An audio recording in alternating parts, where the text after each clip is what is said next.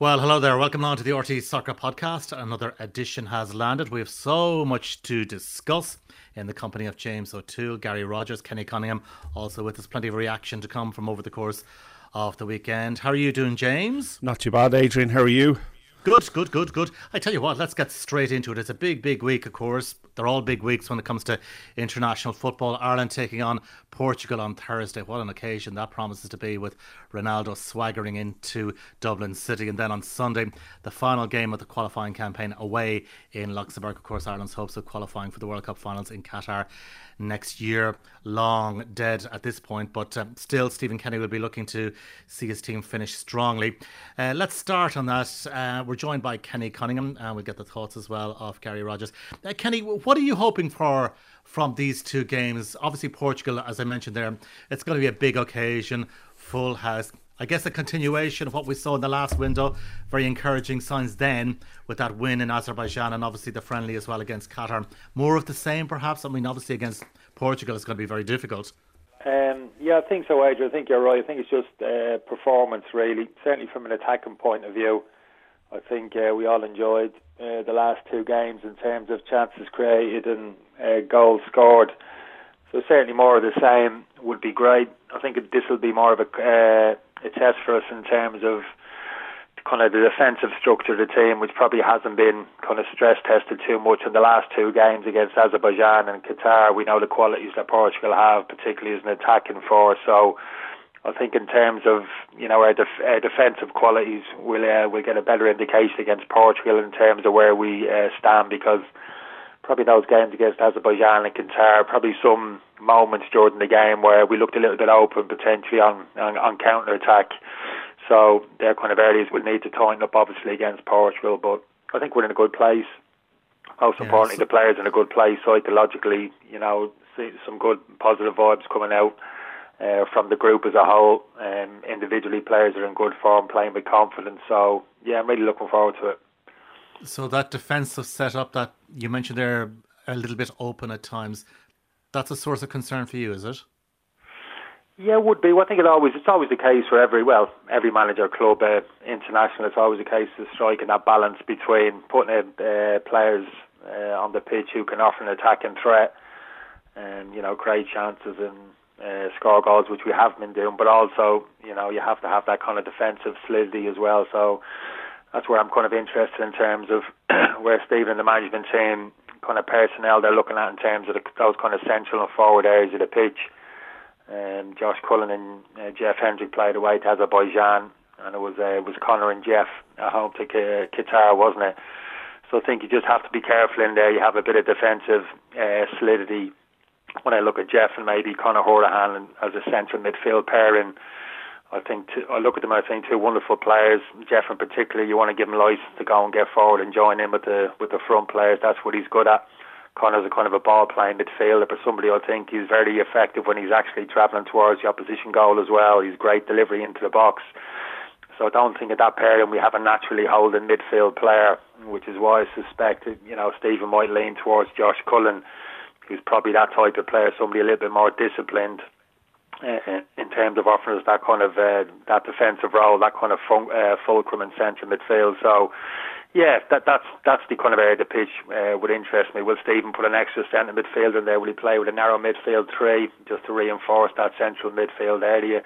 But they're the kind of things we have to, you know, we have to get right uh, on the night because if not, this Portugal team they're too experienced, too kind of too wily you know they'll kind of draw us onto them, and you know they'll be potentially they can pick us off on the counter attack as well. So it's just striking that happy balance in the performance. Not an easy thing to do against opposition this quality, but that's the challenge facing the players going into the game. Yeah, Gary, they played so well, obviously in Faro and obviously lost out Ronaldo coming up with the goods late on for Portugal on that night. What way do you, given what Kenny has just said, what way do you expect Stephen Kenny's Ireland to approach Thursday's game? Because there's going to be a, a, a full house, almost a, a carnival like atmosphere, given that we haven't had a full house in many's a long day now. But in terms of his approach to what is a big international game, how do you expect him to set up?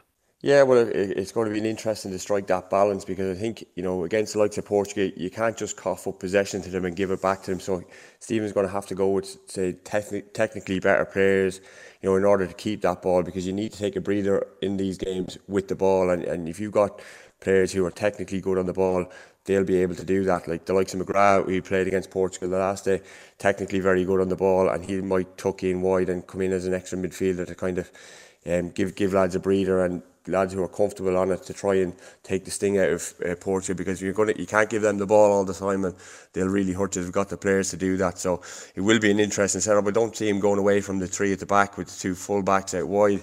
Um, you know, he's got interesting decisions to make in that back three with obviously Collins and Omobamidele playing well lately and Duffy has come back to form as well. So it's going to be interesting to see what way Stephen sets up. I do see Cullen probably starting in that holding role in the midfield as well though. Kenny, do you think the full crowd is actually going to put a bit of pressure on Stephen to kind of like keep it keep it shut almost so as he can get the good atmosphere going on? And he obviously has the crowd on his at his back already, but a, a kick in here might not be good for him though. Yeah, no, but I hear your point in terms of how Stephen uh, visualises the game uh, panning out. I think he'd be determined to maintain a, a high percentage uh, possession of the football uh, for as best he can. So to do that, you need to get those tactical players on the pitch. And to a certain extent, we have that. Certainly with Jeff Hendrick, he's done that in the last couple of games. I'd agree. Jamie McGrath for me has given to a couple of very polished performances in the last couple of games. Uh, and he's someone I think you can trust. And, uh, and very versatile as well. I think it's good to have players on the pitch who can actually kind of morph into different positions on the pitch. Jamie McGrath looks like one of those players to to me. He can play kind of wide of a three up front. He can he plays a ten. You could even ask him to drop into a kind of narrow midfield three as well. If you needed just to change things during the game, you felt you were a little bit open playing with a front three. He could slide back in as well and just uh, solidify things as well. Jason is another player I'm a big fan of. He hasn't been available, James, as he last kind of um, uh, period, but I think he's a player who can really add something to the team in terms of his, his energy, his dynamism. I think he's got a good level of technical ability as well, and I think whatever opposition you're playing against, I think if you can get as much legs and you know pace, physicality, and dynamism into the team as possible in all areas of the pitch, I think you're uh, you're better for it. So yeah, I don't think it'll be a back to the walls performance. I don't think Stephen visualises a game where you know we're we're operating a low defensive block and you know giving up possession to the Portuguese and maybe looking to hit them on the counter attack. I think he'll be keen to get get on get possession of the football, maintain possession as we have done the previous couple of games, and actually try and dictate to the Portuguese and keep the ball away from them. I mean, I'm making the point about having those kind of defensive qualities in the pitch, particularly in those central midfield areas, but some managers see a little bit differently. Stephen might be one of them. He might think, well, let's give the let's keep hold of the ball. If we have a possession of the ball for a long period of time, well, then those issues I'm talking about shouldn't really become a big factor in the game because you're the one in possession, you're the one dictating things. So, yeah, so that, that they're the things I think he'll wrestle with. But even up front, Chiedozie Ogbene, I thought I was really impressed with the previous game. I actually thought the front three against Qatar looked really well. The balance was good. Callum Robinson played as that number nine, almost a false nine, lads, didn't he?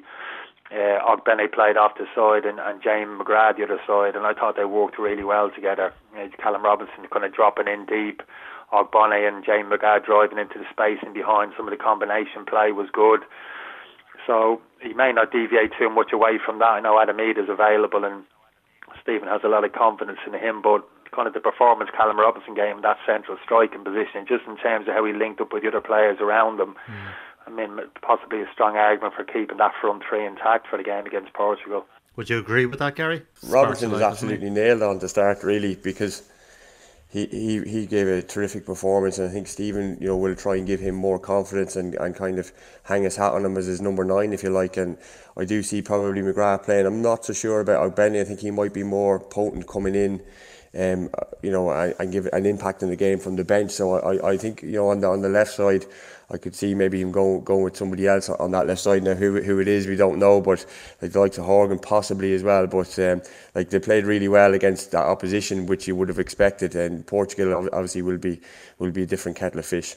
Just in terms as ever you know, once Ronaldo's in a starting team, Kenny, and bear in mind it's a massive, massive game. Whatever about for us, for Portugal in terms of qualification, because they've got to play Serbia in their final game, so they're coming here to win. But in terms of Ronaldo, we kept him relatively quiet in the recent match in Faro.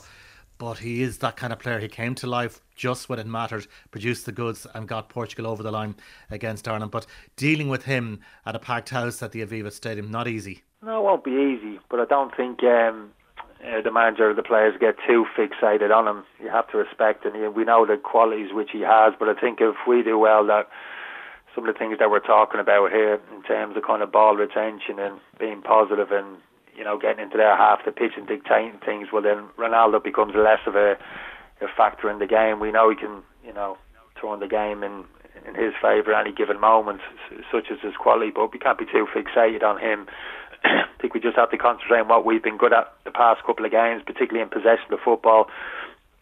But also, as I said, that kind of defensive structure as well. You know, we can't leave ourselves uh, uh, too open. Uh, can't leave ourselves too susceptible to the counter attack. Can't get too carried away with the occasion. Really, it's going to be a great atmosphere there. I'm really mm-hmm. looking forward to it.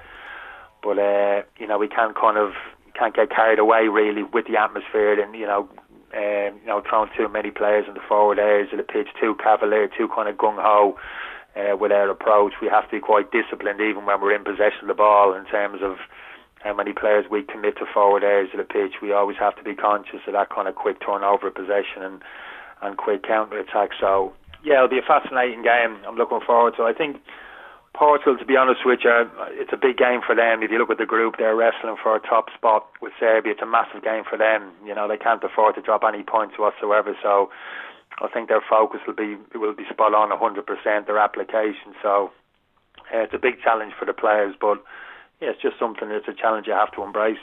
Gary, just a quick one for you. Obviously, you've you've been managed by Stephen Kenny before, and a lot of a lot of people have talked about if he trusts you you're part of his squad. But I think this this in this squad in particular, he's shown if you're not in form as well, though, he's no fear of leaving you out. Yeah, well, one thing about Stephen is he's he's not afraid to make big decisions, and like look, I think you're probably referring to Connolly there is out, mm. and you know, to be honest, he probably hasn't shown enough over the last in the last kind of um, window, you know, and, and his form at club, you know, to, to warrant being in the side. I think, you know, there's players who are in better form at the minute and Stephen has rightly gone with, with the squad he's gone with. So, um, yeah, like Stephen, you know, he's not afraid to make them tough decisions and, um, like I think he does give players great confidence, but equally so he rewards lads who, who are playing well um, week in week out and in form. And you're going to need players that are playing and in form in order to get a result against against Portugal. And Kenny, just to finish on the international scene, obviously after Thursday, Sunday is Luxembourg away. Uh, Stephen Kenny's contract runs until next July. That incorporates the start of the next Nations League qualifying campaign. In many respects, do you think is Luxembourg away a bigger game for Stephen Kenny than Thursday? Um, I don't really look at it in those terms, to be honest with you, Adrian. I mean, it seems as if these questions have been thrown forward, probably understandably pretty much after every game over the past kind of six months in relation to the manager's future. But my kind of uh, opinion really hasn't changed since that uh, home game against uh, Luxembourg, which was a pretty kind of darn eye for us. Like, but even after that game, I think you know my thinking on it was look. Stephen Stairs and his management to, to the end of this qualifying campaign, and that's the time to reflect on kind of his body of work over the previous kind of 12 to 18 months, and then make a uh, judgment call in terms of where there's a new contract there. So actually, with only two games today, I, I, I feel very much the, the same. I think it's true to say we're in a far better place now than when we were after that home game against uh, Luxembourg. And certainly the signs of late are kind of quite positive in terms of how the players are playing, the kind of a bit of cohesion uh, within within the squad, the kind of spirit within the squad. So that augurs very well. And I think if kind of performances continue on a level which they have been of, uh, of late against Portugal and Luxembourg, kind of irrespective of their results, um, Adrian, I sense as if there'll be a, a, a new contract uh, there for Stephen going forward, and I, I wouldn't argue with it. All right, uh, before we let you go, Kenny, just a word on the weekend action in the Premier League. Manchester United beaten again. Liverpool losing to West Ham at the London Stadium. Chelsea held as well by Burnley. But the Manchester Derby, we were talking about uh, managers and Stephen Kenny and his new contract, but Ole Gunnar Solskjaer always just seems to be one result away from question marks being raised and Manchester City utterly dominated the derby on Saturday, didn't they? Yeah, no, that must have been gut wrenching for Manchester United supporters. It was bad enough, you know, the kind of borderline humiliation against Liverpool uh, a couple of weeks ago. But I actually thought this was worse, to be honest with you. This scoreline maybe didn't suggest that, but uh, it was pretty miserable stuff. I mean, first half it was very difficult. I'm talking about Ireland here in terms of a bit of structure and kind of cohesion to their play, but I really was scratching my head first half in terms of what United were were trying to do in terms of the tactical setup. Yes, they played with the back three kind of wing backs, uh, midfield three in the front two, but I just couldn't believe how passive they were out of possession. It didn't look as if they'd any idea really how to spring out of that low defensive block and actually turn over the ball from Manchester City. They were kind of drifting around the pitch and just looked as if no real comprehension how they were going to win the ball back.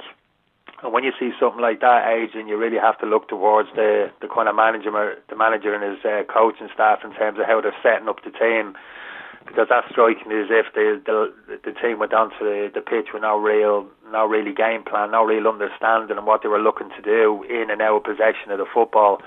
And you can't do that against a team of Manchester City's quality. They'll just kind of open you up.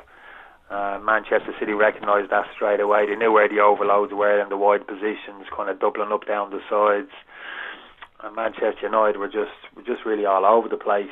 You know, they went down with a whimper, and it was it was tough to watch actually, to be honest with you. So, yeah, I think the manager's under massive pressure. That goes without saying.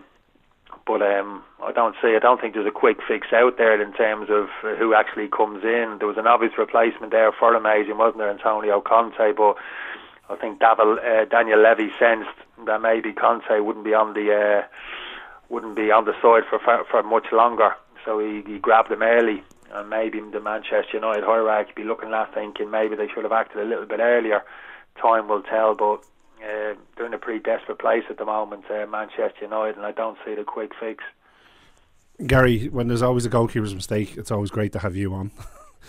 but uh, De De Gea did really well for most of the game. In fairness, he made so many saves, but the second one is obviously a mistake letting it go in his, the front part of the post right between him and the post. But even his positioning and the fact he goes with his foot for the first one instead of his body, like that that's the difference between games like this. Yeah, but he, he like he had a terrific game. If you look at the amount of saves yeah, that he made, he and he kept him he kept him in the game. Uh, it won't be too harsh in the first one, but certainly look the second one where you know, he's kept him in it for so long and made multiple saves, and then he, he's just tried to. Sometimes I wonder about his technique a little bit, but he's just rather than making himself big, where you see a lot of keepers where they stay really upright, put their hands out, and keep their chest forward, because he's kind of facing towards the post, and he's tried to then push it away uh, uh, around the post. And ends up like, in fairness, it is the distance between him and the ball, and he would probably have expected the defender to clear it because it comes across Shaw, I think it is, and he doesn't clear, and his you know you get it, get a touch on it from close range, and it is difficult you know, in terms of making that decision because you probably he probably is expecting his defender to deal. with I don't know what Kenny thinks of the defending there to let the ball go past him. He probably could have tried and put something on it, but yeah, look, it, it's it's he'll be he'll be furious with that mistake. I'd be more interested in Gary's opinion on the uh, the uh, Liverpool goals conceded at West Ham yesterday in terms of Alisson's role there. A lot of discussion after the game about Alisson obviously not demanding that one of his defenders, um, man mark Antonio, was pretty much in his face. Uh, Gary wasn't it for both of the goals. And there's no right or wrong. I know uh, we've probably played in teams, and I've played with goalkeepers. Some uh, would uh, be happy to kind of have physical contact with the forward in that respect. Others would be very insistent on defender coming in and acting as a buffer between goalkeeper and the opposition forward, Antonio in this case, to make it a little bit easier for the goalkeeper not to get body checked and to come and deal with those crosses. Just wondering how you saw how how you like to play and what how, how you would have dealt with that situation. Yeah, I don't like the way Liverpool set up in general from the corners with that kind of zone, um, yeah. and then leaving leaving the space in order for Antonio to come in and top you. I would have always put a defender. Uh, sometimes I would put a defender in front of the attacker because then I think he deals with, say, from the middle of the goal to that near post, and you'd also have a guy in the hole. So I'm saying to him, you deal with that in front of you. I'll deal with Antonio and what's behind me. So you kind of have that security of knowing that if like if the ball was to drop in between your de, your defender and uh, and the goalkeeper. Like we yeah. should be. It's a very kind of small area that the, that uh, the attacker has to score a goal. So your defender should be dealing with what's in front, and the goalkeeper should be dealing with what's behind. That's the way I kind of would have when somebody put, comes in on top of me. I would have dealt with it that way. So like I, I didn't really like it, um, and it's unusual for Alisson because he is generally very commanding uh, in his box. But the whole setup that that's possibly not something that he wants to do. That setup, that's something that the manager wants in terms of the way they defend set pieces. One last thing, Kenny, for you before uh, we let you off. We'll let you off the leash, as they say. Damien Duff going in as head coach of uh, Shelbourne. When you played with him, did you see Damien Duff as as a possibly a, a future coach? Did he always strike you as that type of individual? I saw him as a few, uh, future um, couch, maybe. That's where he used to spend most of his time and on his matches as well, flat on his back. I, I, I roomed with him for a couple of years and uh, he introduced me to the concept of a power nap in uh, middle of the afternoons every time we were uh, on a trip together.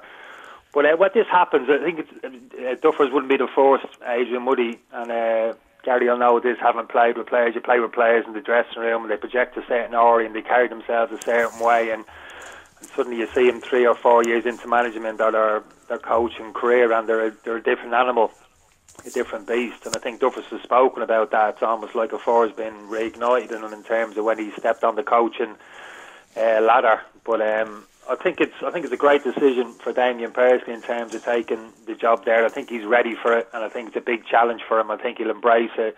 I think he's a great it's a great appointment for the for the club as well. He's a very diligent uh, coach uh, good knowledge of the game, good eye for the game as well. Uh, I think he'll work well with the players, get a good reaction from the players. I just think it's great for the league in general. I mean, I think next season, uh, I think she could just take off in terms of the League of Ireland. I was at Dalymount last night watching Bohs win uh, 2 1, and that's going to go toward that fourth place.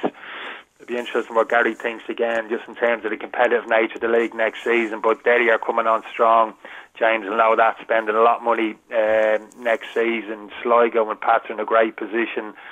Uh, Shamrock Rovers, as we know, we know how strong they are. I'm expecting Dundalk to come back strong again. The, the Shells can join the party and kind of reinforce and improve uh, quickly. We're going to have probably as competitive a league as we've as we've ever done with some really kind of not just talented players, which we've always had, but some actually some outstanding young coaches as well in the league, the likes of uh, Rory, obviously Stephen O'Donnell, and now uh, Damien Duff with the Rovers lads as well. So I think the league in general, looking at a bigger at a bigger point, I think the league's in as good a shape as it's uh, ever been, and I just can't can't wait till it starts next season. I think there's going to be absolute fireworks, uh, big Dublin derbies, you know, big games all around the all around the league, and yeah, I can't wait for it. Okay. All right. Listen, Kenny, many thanks for joining us on the RTÉ Soccer Podcast. Kenny Cunningham, a reminder, of course, Ireland against Portugal live on Game On on 2FM on Thursday. Kenny will be involved on the evening. And then on Radio 1 on Sunday, Ireland away to Luxembourg. On uh, to the SSE Airtricity League Premier Division, Sligo Rovers secured European football for the second year in a row with a 3 0 win over St. Pat's at Richmond Park. Their first win at Richmond Park since the summer of 2018 when they also won 3 0. Johnny Kenny, who has just committed himself to the club by signing a three year contract amongst the goals there. Ryan DeVries also scoring a cracker. So Sligo got the job done. They're in Europe. Here's their manager, Liam Buckley. Uh, we've grafted it out. Uh, the first goal was very important from Ryan DeVries. A fantastic finish from his end. Um, once you have that lead, it was they found it difficult in the first half. Second half, we just sat back too too deep at times. But uh, I'm just delighted with the effort and the graft they've put in. You know, they've they've have worked hard all season. I know we've had some poor results and form has been indifferent at times. We still merited our position uh, third. We're still toward this minute in time with two games to go. So hopefully we can finish there. Is relief the emotion right now? A little bit of that, yeah, um, because there was a little bit of tightness, and you know the fear of losing was overtaking the excitement of winning. You know the kind of way, and we've got that back in the last few weeks. So hopefully, we can push on the last two games and and do well. Liam Buckley there at Finn Park in Ballybofey. It finished Finn Harps 1, Derry City 1. Ethan Boyle had given Harps the lead in the 83rd minute. Jamie McGonigle with a penalty. The draw just about gives Harps the edge over Waterford in the race to avoid second from bottom. Harps ahead on goal difference. We'll hear from Ollie Horgan very shortly. But first, the Derry boss, Rory Higgins. It was a game of very few chances, but uh, second half we landed on a bit more second ball and, and, and and play the game in their half slightly more. But um, I think over the piece of points, probably fair again you find yourself having to come from behind but given the, the late nature of it tonight it'll it'll seem like a good come from behind point aye it's we don't want to be coming from behind we want to be getting in front in games and then teams having to come out at us and then I think that's when that's when we can be, be effective and dangerous and, and um, it wasn't the case but the players keep going to well it's a, it's a difficult stage of the season. They play three games in a week right at the end and, and we don't have the biggest squad in the world. We, we're using the same players time and time again and um, and, and they're giving absolutely everything and um, there's no getting away that our form has probably dropped off and in recent times, but we'll get it back. We'll get we'll, we'll get a, a few days off now, recharge the batteries, and we'll be fresh going on the on, on the Friday, and hopefully put on a really good display in front of our own supporters.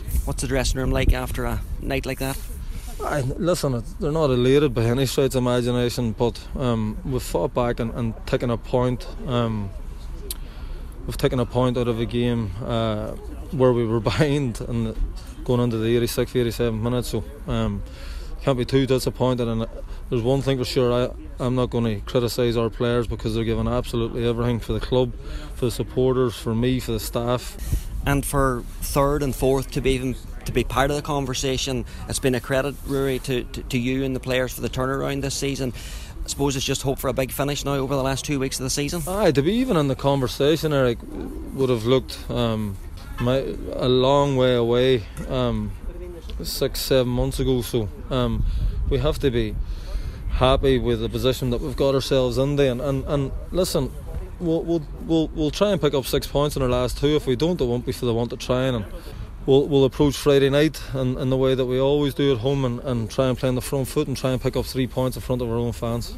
Ollie, you got a point, but you had three points in your grasp there. Yeah, we did. Um, just was a pity, you know, scoring so late we did the dirty part defending, you know, all through the game. Uh, bar probably the, the Jamie McGonigle lob that, to be fair, we got away with, with, with one in that one. But we felt we did enough all through the game to, to you know, to keep it tight. We score and then to concede so so easily and quickly afterwards. Yeah, it's disappointing. However, Derry have scored a lot of late equalisers. That's twice they've scored against us here and in the Brandywell. And to our favour, they got a late equaliser in Waterford on, you know, Tuesday night. So you can't have it all your own, man. What did you make of the contest overall? I thought it was a good, honest contest. Uh, I thought there was very little between the teams. It was always going to boil down to set pieces, which it did uh, a corner kick and, and, and a penalty, if you like. Uh, I felt that, that, that, there wasn't a bad tackle in the game, yet we've ended up with four yellow cards, and it's very disappointing, John, because that, that possibly could come back to, to, to haunt us, Eric. So, uh, you know, we'll, we'll um, you know, you play 40 games in a season, maybe 41 in the playoff you're bound to get five yellow cards with the way that, that the officials handed them out there tonight. And you know, we, we, we know that, that, that we have lads on, on basically on the breadline that if they get another yellow card, they're out of a playoff if we're in it. And you are in a better position than you were at the start of the night. So how, how do you read it now? Two, two ah, games out. Look, look, it's it's it's you know we've got the same two teams left. Um, they've got Pats at home and they're very very good at home. Uh, we've got Pats away. It's probably the second most difficult place in the country to go to uh, after and we found out about Tallaght last Friday night. Um, we have to win a game and try and get a result in, in Inchicore, which would be a savage ask of us. We've got a results up there before, but but maybe not against sides going as well as Pats are going at the moment, and uh, we got a hiding up there the last time we were up there. But look, we will go up there and try and put something together to try and, and, and, and make it difficult for Pats. However, you know, it'll be it'll be hugely difficult, German. Yeah, that's a big game on Friday night for Finn Harps now after that draw with Derry. Pats uh, entertaining Finn Harps on Friday night. Now, there were disturbing scenes at the RSC in Waterford. Players had to leave the pitch midway through the first half when fireworks were ignited from the stand. Shamrock Rovers have since condemned the actions of two of their fans. Uh, the Hoops came from behind to win 3 1 with Danny Mandroiu scoring twice, but Waterford manager Marc Bircham expressed disgust at his own players and said they don't deserve to stay in the top flight disgusted in my players. We don't deserve to stay up. If we defend set pieces like that, we don't deserve to be in the league. Don't matter how, work, how hard work we've done, how well we've done. From the 91st minute in the Derry game, we've let three of the worst set pieces in that I can see. Uh, we've let another corner in tonight and a wide free kick where someone's headed it in the middle of our box and no one's made contact. They know their jobs. The players know they are. They've let us down. The players have let a lot of the team down in the last two games. And if we defend set pieces like that, we don't deserve to be in the league. Disgusting. They're not doing their jobs when it comes to the pressure time of the season, they're not doing their jobs. So it don't matter how well we play, and the game plan was working perfectly, not really had any chances. And if you defend set pieces like that, as I said, we don't deserve to be in the league, and we should lose the playoff final and go down. I'm disgusted in the players. They've got their jobs to do. You do your jobs in them two games, we, we're up. We stay in this league and they've got to take a good hard look at themselves, how many plaudits they get and how well that they've been doing. You can't do that as professional footballers. I'm talking the experienced players and my non-experienced players have let the team down. Marc Bircham pulling no punches there. Elsewhere, a busy few days for both Dundalk and for Drogheda in the Louth Derby.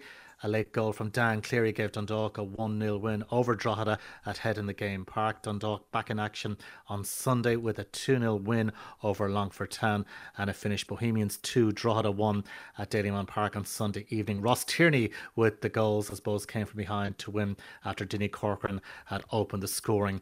Uh, let's start, shall we, uh, in terms of our looking, our reflections on the weekend. Uh, Gary, uh, you were at Richmond Park on Friday night. Sligo Rovers 3 0 did you see that result coming? Probably not. Certainly not a 3 0. I think, you know, it was obviously hugely important for Sligo, and there is a bit more importance on that game for them than there was for St. Pat's. Um, I know Stevie Donald wasn't on the line for St. Pat's, which may have been a factor as well, but um, like terrific performance from Sligo. Um, Ryan DeVries' first goal, and Johnny Kenny getting the second one. Um, I think they were full value for the win and they played really well on the night. Obviously, Greg Bolger coming back into the team and he's been pivotal to everything that they have done this season. Um, you know, was he's been hugely influential on, on their games when he's played. Um, I think you know Liam refers to it in his interview about you know the European stuff. I think they were just a bit unfortunate at the time and they had a few injuries. I know they had a couple of COVID issues around that time, and they'll be disappointed with how the European campaign went from this year. But the most important thing is they're they're back in European football again next year, and um, now the job is for Liam to, to build on on the squad that he has because I think he probably doesn't have a big enough squad to kind of compete in terms of winning the league. But if he can if he can build on what he's got there, he's got the nucleus of a very good side, and uh, be interesting to see what the business that they do in the off season. Yeah, you've obviously seen a bit of Johnny Kenny at Sligo Rovers during the course of the season. How impressed have you been by him, given that he's just 18 years of age? As I mentioned, he signed that new contract extension. What about his potential? How far can he go? Do you think? Yeah, I think he's got massive potential. I think you know the one thing Johnny's he's grown throughout the season. Like it, it's a case of like he had a very good pre-season where he scored five or six goals in, in pre-season, and uh, like he's he, he's taken that kind of form into the season. I think he's on eleven goals there for the season, but he's grown uh, as a player and playing senior football has helped him because he would have come straight out of the underage leagues and and the academy at Sligo and but his all round play, like he's, he, his hold up play has been excellent. He's got terrific pace, which is obviously a massive plus, but he's also a very good finisher. So he's got a great uh, combination of talents, if you like. And but like, what's most impressed me over the last kind of the last month or so is the way he's affecting the game and the amount of right decisions he's making on the ball. When he gets the ball, he's holding it up, he's linking it in, and he's been very important for for Sligo in the way that they've played, and obviously sealing that European spot. James, is that just a blip en route to the cup final for St. Pat's? How do you see it?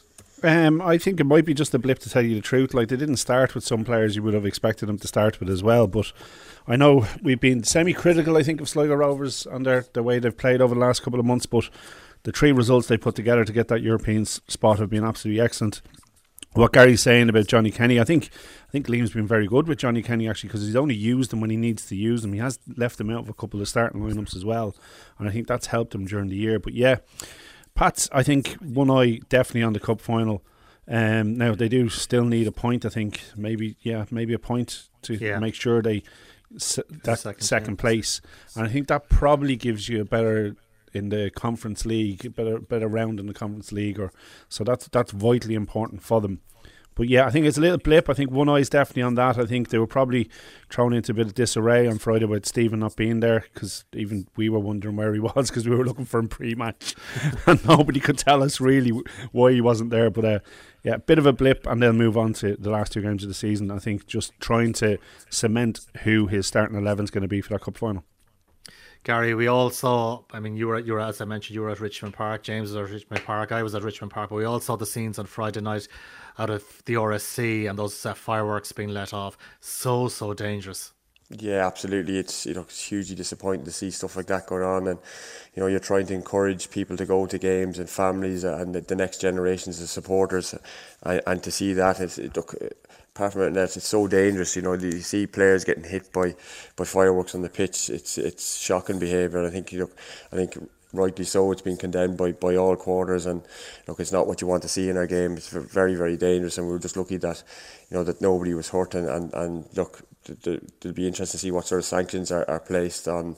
Like it's difficult to place it on the club because it's not necessarily the club's fault, but like somebody has to pay the price for for um, what went on on Friday you heard the comments there, Gary, of Marc Bircham after the game. Obviously, Waterford were leading at the time by a goal to nil when the players were taken off the pitch. Would that have affected the Waterford players? Do you think what went on? Yeah, no, I don't. I don't think so. Um, you know, you know, it, certainly, like if you know, in the case that somebody was injured or there was a, another issue, glad thankfully there was no injury but like you know if anything it gave them time to kind of regroup and, and you know solidify the position they were in and, and to chat and to chat about it. Um, but they were probably talking about the fireworks to be fair but like um, it was fireworks off the pitch with, with Marc's uh, interview at the end. But like mm. it's very unusual. You see a manager coming out and condemning the players the way he did. You know, that's fine behind closed doors. You know you can ask questions and, and you know you can have a go at players and stuff like that. But like you know he's got to get a reaction out of the, them players over the next couple of weeks in order to cement their place in the Premier Division. So I'm just surprised at the way he's gone about that. Um, you know, you know, you would have never heard Stephen Kenny coming out and and and saying stuff like that about his players when he was in the league. If anything, like he he wouldn't be afraid to have a coach in the dressing room, but he'd always back the players, you know, publicly, and it's an unusual kind of uh, situation that one. Yeah, was it just his emotions got the better of him? Do you think, in hindsight, do you think he might regret saying what he did publicly? Possibly, he seems like an emotional kind of character, and like, and to be fair to him, like he's done a good job since he's gone in there. Um, you know, he, he's he's you know they've got to pick up a lot of points. They're on forty points now. Um, you know, from where he's gone in. And uh, but I, I think you know, on hindsight, you might regret saying that because you know you've got to get. You know, you've got to get these players to perform for you over the over the next couple of weeks, and all the, the good work that they have done may go out the window off the back of it. You never know.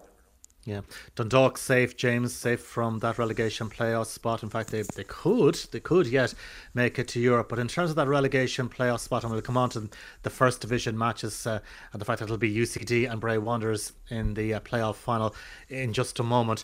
But first of all, Finn Harps and Waterford battling away down at the bottom of the table. It, it's very very tight.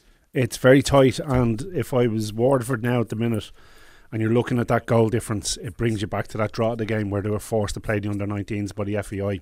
Mm. And that could be the game because if they both win their last two games, they go down probably on goal difference. And that's the game where you now look at the FAI and go, you force us to play that game. And that's nonsense. And that's where our goal difference has gone from. But they'll battle it out. I'm trying to remember the last time 40 points was ninth position in the top league. I, actually can't remember. I think you go back the last maybe seven or eight years, 28 points or something like that would have seen you in ninth place, not 40. But what Marc has done there has been great. What Ollie's doing to Finn Harps, he does every year. And I think Gary might have mentioned this a couple of weeks ago about Drogheda might be getting dragged back in there. They've only got one game left. So if they win their game, they can go to 38, which basically means that they could well, well, they go to, no, they go to 47. And that's the only way they, guaranteed that they're not in that bottom spot, and they do definitely need a win to make sure it's there, or else one of those two could leapfrog them on the last day of the season. Yeah, they play Shamrock Rovers away as well. Yeah, that's their last game. Is the Rovers game in Tallaght on the last day of the season, so that's a big game for them. It'll come down to that, and it'll also come down to that. And I've said this for a couple of. It'll come down to that for fourth place, I think, as well.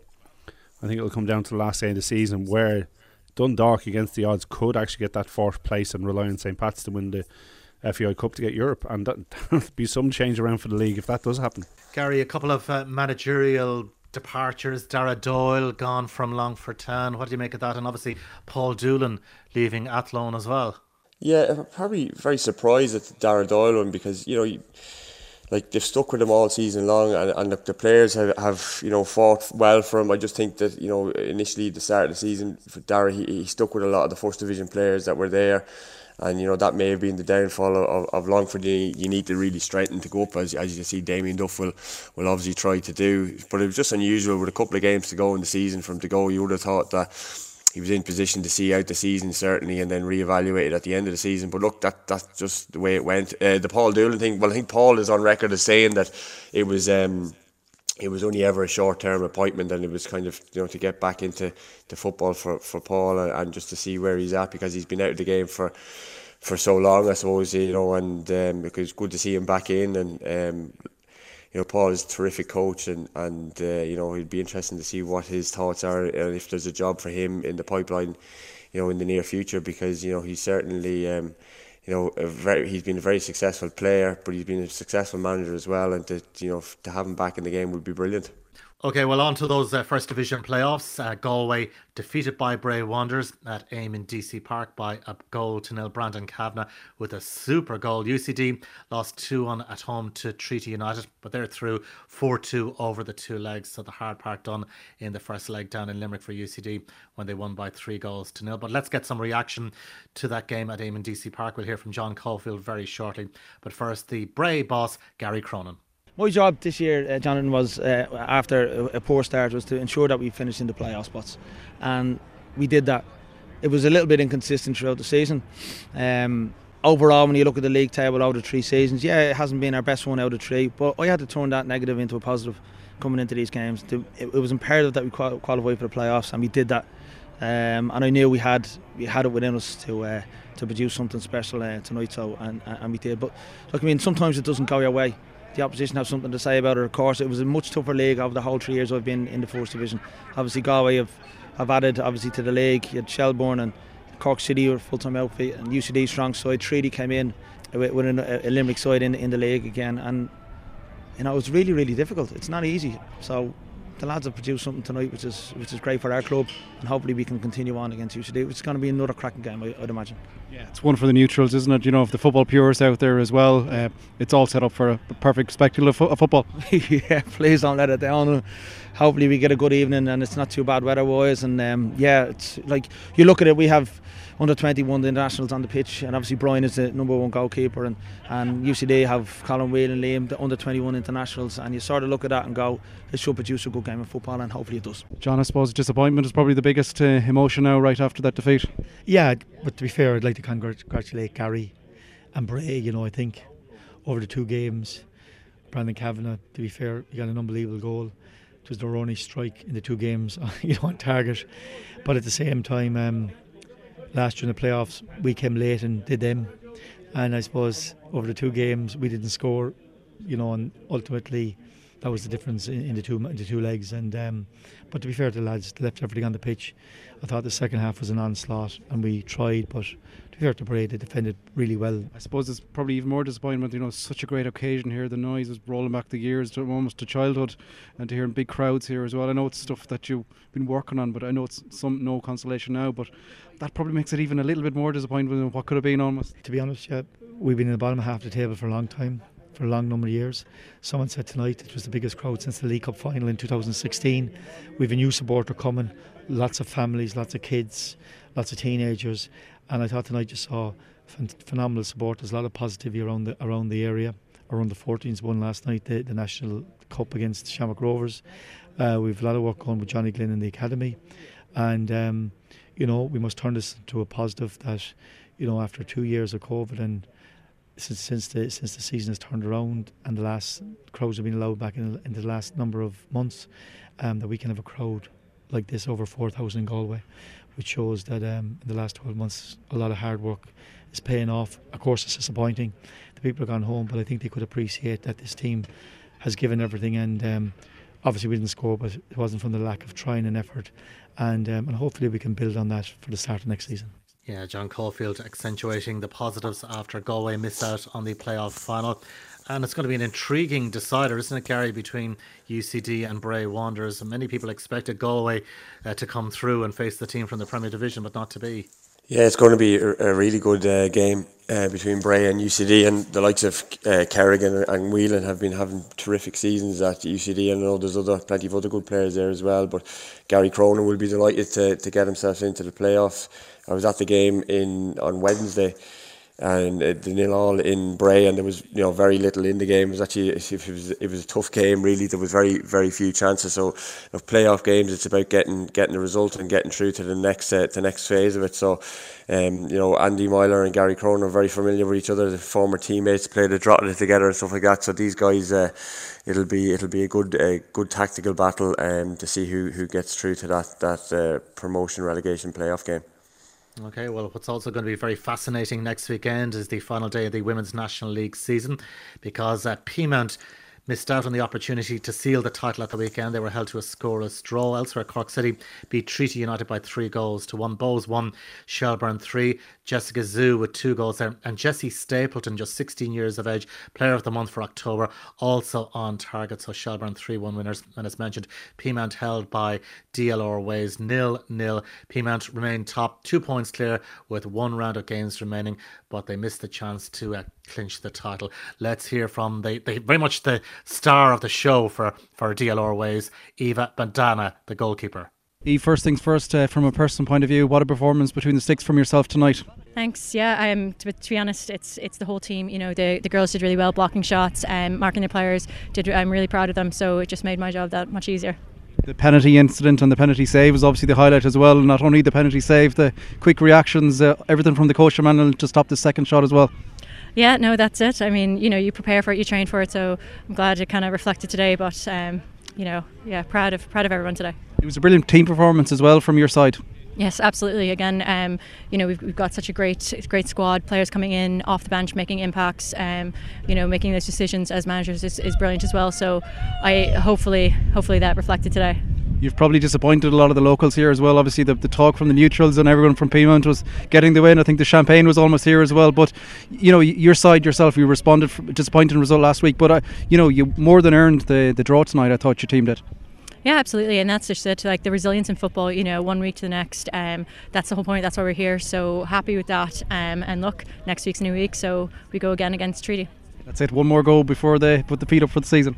That's it exactly. Yeah. Jonathan Higgins with the questions there. That's Eva Badana, the goalkeeper for DLR Waves, who produced some outstanding saves, including a penalty save to deny Peamount at the weekend. Peamount, well, they're still in pole position, two points clear, James. They take on Galway in their final home game of the season. That should do it if they get the, the required result. Shells, meanwhile, they take on Wexford Youths, both games kicking off at half past seven. But it's terrific for the Women's National League season that the, the title will be decided on the final day of the season. Nail biting time for everybody involved, of course, though. Yeah, it is. And uh, when we looked at this, like we've obviously been looking at through the season, but Peamount was so ahead a couple of months ago that you thought this was going to be wrapped up well and well in advance. And then we watched the game last weekend between Shelbourne and Galway. Um, absolutely cracking game. Shelbourne get off to the start as they wanted a goal early on, but uh, they were very very good game, very controlled game.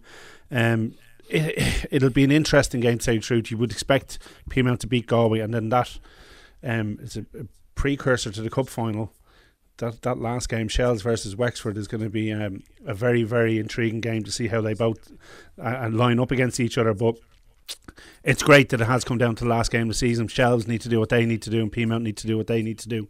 And you, you would you would expect Peamount just about to get over the line. And well done to Katie McCabe over in England, winning Player of the Month for October. Also, goal of the month for her it's spectacular Katie McCabe strike. Month. Yeah, absolutely.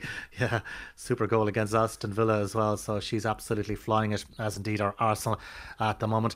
Lads, before we wrap things up, just a word on the under 21s taking on Italy. Huge game, Gary, on Friday evening at Tallaght Stadium. Italy, the visitors for Jim Crawford's side, but that that's that's a tough test. Yeah, this is really going to be a test for them. Obviously, look, they're you know they they need a, a big result, and, and you know Italy under 21s will be a very stern opposition, but like it's a great challenge for the players. Um, I know there's a number of League of Ireland players that are in the squad, so you know Jim hasn't been afraid to bring them guys in, and look, they've been they've been very competitive in all their games to date. Um, so it's going to be a really tough game, but it, you know at home, uh, I think there'll be a really good crowd at Tallaght, and you think that uh, they'll be able to feed off that and hopefully get a you know a big a famous win um, for for the under 21s to beat an Italian side at home would be brilliant. Yeah, and then they have to try and back it up if they can manage to get a result James, They got Sweden a few days later, so it's a big double header for Jim and the lads. Yeah, it's a massive double header, but do you know what? They've had this double header before, Adrian, in the group. Um, 2019, they last played Italy in Tallaght and they drew nil all with them. Now they lost 2 0 away in Italy, but that Italian team had the likes of Moschin, who actually got sent off in Tallaght playing in it. Do you know what I mean? So even at that stage, they were bigger underdogs. I watched back yesterday on the Macedonia game, watched that game back yesterday and they were so unfortunate to come away with a loss there because they controlled the game. They played really, really well. It's just again quick fire start by Macedonia cost them, but they could well have come away five six two in that game. They're playing really, really well. I love the endeavour. I love Kilkenny. I love Coventry in the middle. The way they play with each other. One pushes, one doesn't, one stays, but they can both spray the ball as well. So hopefully it's a, an early enough kickoff. I think it's half five kickoff in Tallaght on Friday evening. So if we can get a good crowd in there for that game, push them on. If they get some kind of result on this and then back it up with Sweden, and again they played Sweden in a group I think two years ago, and Troy Parrott scored an absolute cracking goal away, lobbing the keeper from about 25 yards to actually get them. I think they got the win that day. So they won't see any fear in Sweden, to tell you the truth, even though they're ranked way ahead of them. But get through Friday, get something on the board on Friday, and despite that game in Macedonia knocking back their their progress, it'll definitely keep keep keep them on the road to progressing again. Yeah, and just to finish, James, just a word, Ruud Dokter. Of course, that was the other big footballing news domestically over the course of the weekend, uh, stepping away from his role as high performance director. So it goes without saying, the next appointment, whoever will take over, that's going to be huge in terms of the development of football in this country. Yeah, it does, and I think the development has to be based around what the senior manager thinks as well. I think you need some input from whoever the senior manager is, in this case Stephen Kenny. But not just that, the development has to look at the likes of around League of Ireland clubs, academies around League of Ireland clubs, and building academies around League of Ireland clubs. Because now, with the likes of Brexit, you can't move to the UK until you're 18. Now you can move elsewhere in Europe, and we've seen the likes of Zeffy and stuff like that doing very well in, in across Europe and picking the right league for them to go and progress in. But that's something that needs to be looked at. It's not just a let's develop this for the international squad. It's develop this further down. I'm sure Gary would have an opinion on this as well, where we need to have someone who's going to come in and help with proper structures in youth football, right way up from even under eights, under under nines, tens, and stuff like that, to make sure they're progressing in the right way and we're playing the way we need to play football to progress higher up the level. So we, we basically get a, a drip up, like so we, we progress up instead of progressing down. Gary, your view on this? Yeah, absolutely. Look, there's been a lot of work done in terms of coach education here uh, over the last number of years, and we've got some really highly qualified coaches at all levels in the game. But the one thing I think, as Damien Duff said in his one of his interviews over the weekend, is we've got a severe lack of facilities, and it's it's you know them facilities need to be put in place in order for these coaches to be coaching and training in, in, in the best environment. So there's huge there's a huge task at hand in order to kind of get our game on a level playing field, even with the facilities that are, you know, across the other codes in Ireland. So there's there's there's lots of different strands to it. Um, and there's there's a big job ahead, but look, we, we've got some great coaches and great people in the game here, and you know to to you know I suppose instill that coaching on, on the, the next generation of footballers coming through, and, and like James says, like Stephen Kenny or the the uh, the you know the senior management team need to have an input into you know it has to be kind of from from youth level through. We have to we have a, an identity and a kind of a, a way of playing the game and that has to be kind of the whole way through through all the academies. I know, eh, look, you know, you see Galway under 14s beating Shamrock Rovers the weekend. Like, there's obviously great work being done down in, in Galway by Johnny Glynn and these guys. So